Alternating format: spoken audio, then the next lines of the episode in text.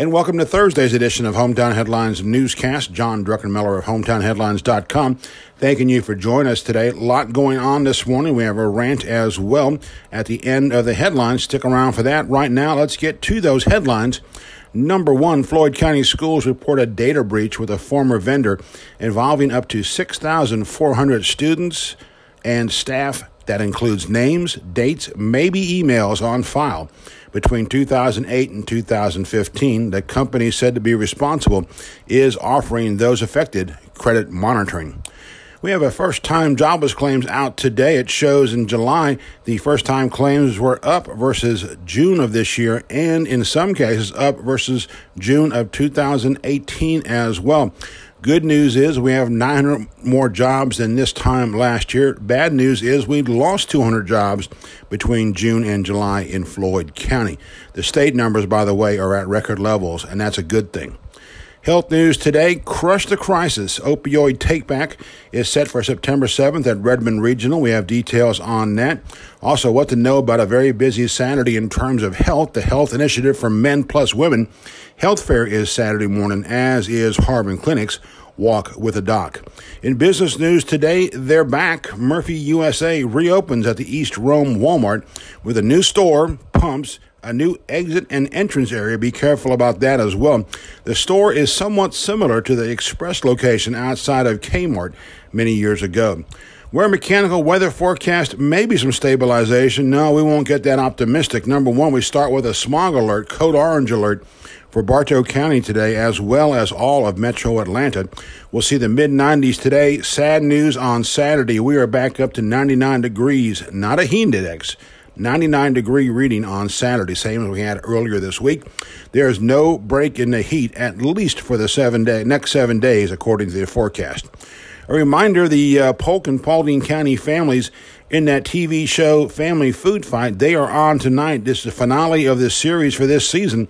If these folks win, they'll bring home $100,000.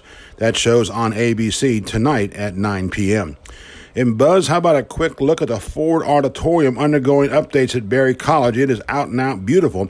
Also, we'll tell you about a job fair for Hays State Prison coming up on August 25th, August 21st, pardon me. At Rome Career Center, 70 jobs are on the line. Obituaries today, we say farewell to Martha Blaylock, John Gardner, Mr. Lenise Hammond, Mrs. Rashenda Richardson. Also, we have our public health restaurant inspection scores from Wednesday. And don't forget updates from the Floyd County, Bartow County, and Polk County jails brought to you by Greater Community Bank in our Crime Watch section. And also, we have our ongoing interviews, the Hometown Headlines broadcast, as we call it, the Druck Report interviews, available right now. In fact, we'll be doing two or three more later on today that'll be posted probably by tonight. Stick around for those. All right, Truett's Chick fil A sports report for the morning. Number one, Rome Braves fall 7 to 3 to Asheville. What's key there? That leaves Rome now three games behind the first place teams in the Southern Division with 18 games to go. We need to close this gap. Uh, tonight, the Braves move over to Columbia for a four game set. Also, high school football tonight scrimmage model versus Mount Zion at Mount Zion. The uh, Falcons play a preseason game tonight at home versus the Jets. Also, we have community sports updates. Don't forget John McClellan's high school football preview for the new season, as well as his call on who wins the game. First game of the season is tomorrow night. That's Unity Christian. Okay, rant of the day. Is this any way to run local government? That's what we're calling it. We'll read this and we'll sure we'll get emails about this. Were I still at radio, I'd probably be fired tonight. Anyway, on to the uh, on to the rant. An old friend asked this question on Wednesday, quote, is there any other way this urban camping ban is going to end up other than mass incarcerations? End quote, end question. That's a question community groups and faith based groups are dealing with right now. But the bigger question is this exactly what is the next target of local government? Think about this. In less than a calendar year, we have seen the following. This is going to be a long list, so get a cup of coffee.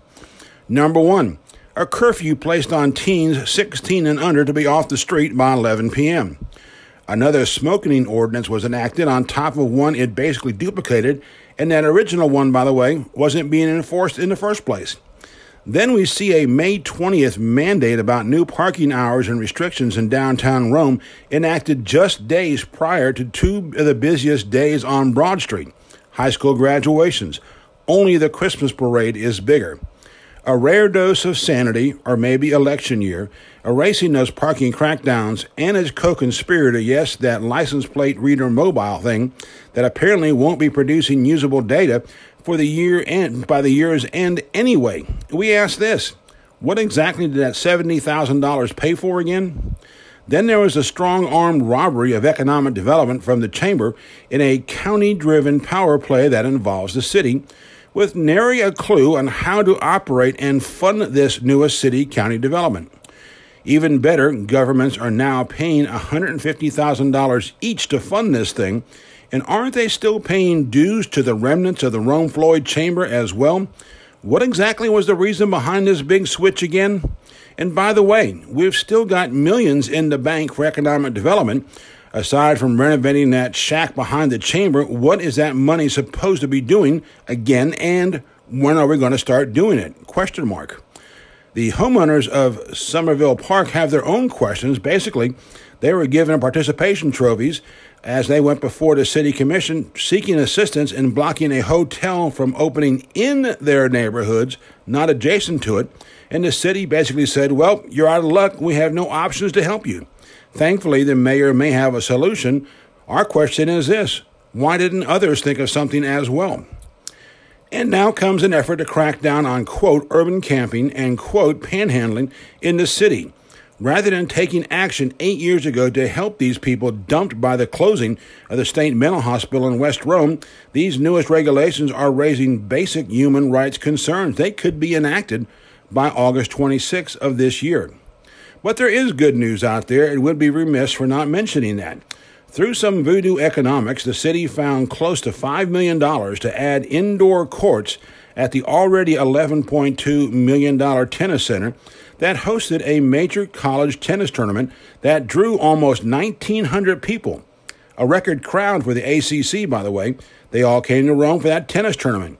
Let's put it this way a bad night at the Rome Braves Stadium draws a crowd that size, and that's one game out of 70 or more each season. Think about this curfews, bizarre parking plans, a license plate tracker car that does not compute, a redundant smoking ordinance, an economic development power grab that is costing you more with no results, plus 50 cent, 50% more expenditures at the tennis center. Welcome to a year in the life of your elected and appointed government officials in Rome and Floyd County. The question now is what are you, the voter and the taxpayer, going to do about it? This is John Druckenmiller with HometownHeadlines.com. Thanking you for joining us today. We'll have continuing news updates for you throughout the day on HometownHeadlines.com. We invite you to join us there. And we invite you to hang around for a couple seconds here. You'll hear the wonderful stylings of the maestro himself, yes, Mr. Harry Musselwhite, with his rendition of Funky Druck. Have a great day in Northwest Georgia.